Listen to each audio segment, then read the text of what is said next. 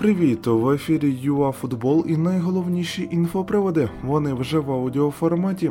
Паритету для Шевченка, характер Реалу та передачі Мессі. Поїхали! Шахтар мінімально подолав інголицію. Єдиний м'яч забив тете. Гірники володіли перевагою так, проте команда виглядала втомленою. Динамо попереду. У них на два голи більше.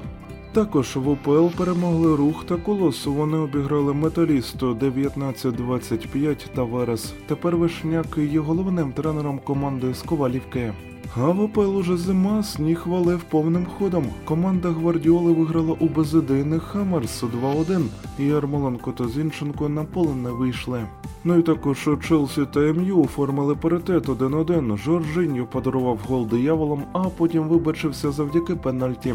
Роналдо вийшов лише на екваторі другого тайму.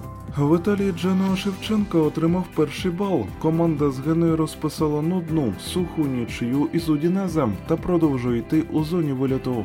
А ще Мілан програв Сосуоло 1-3, Наполі розбив Лаціо 4-0, а Рома мінімально обіграла Торіно 1-0.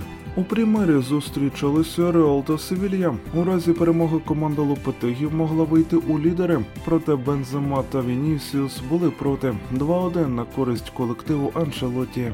Реал випереджає Атлетіко, який розгромив Кадіс 1-4, а Сосєдат програв Еспаньоло 1-0.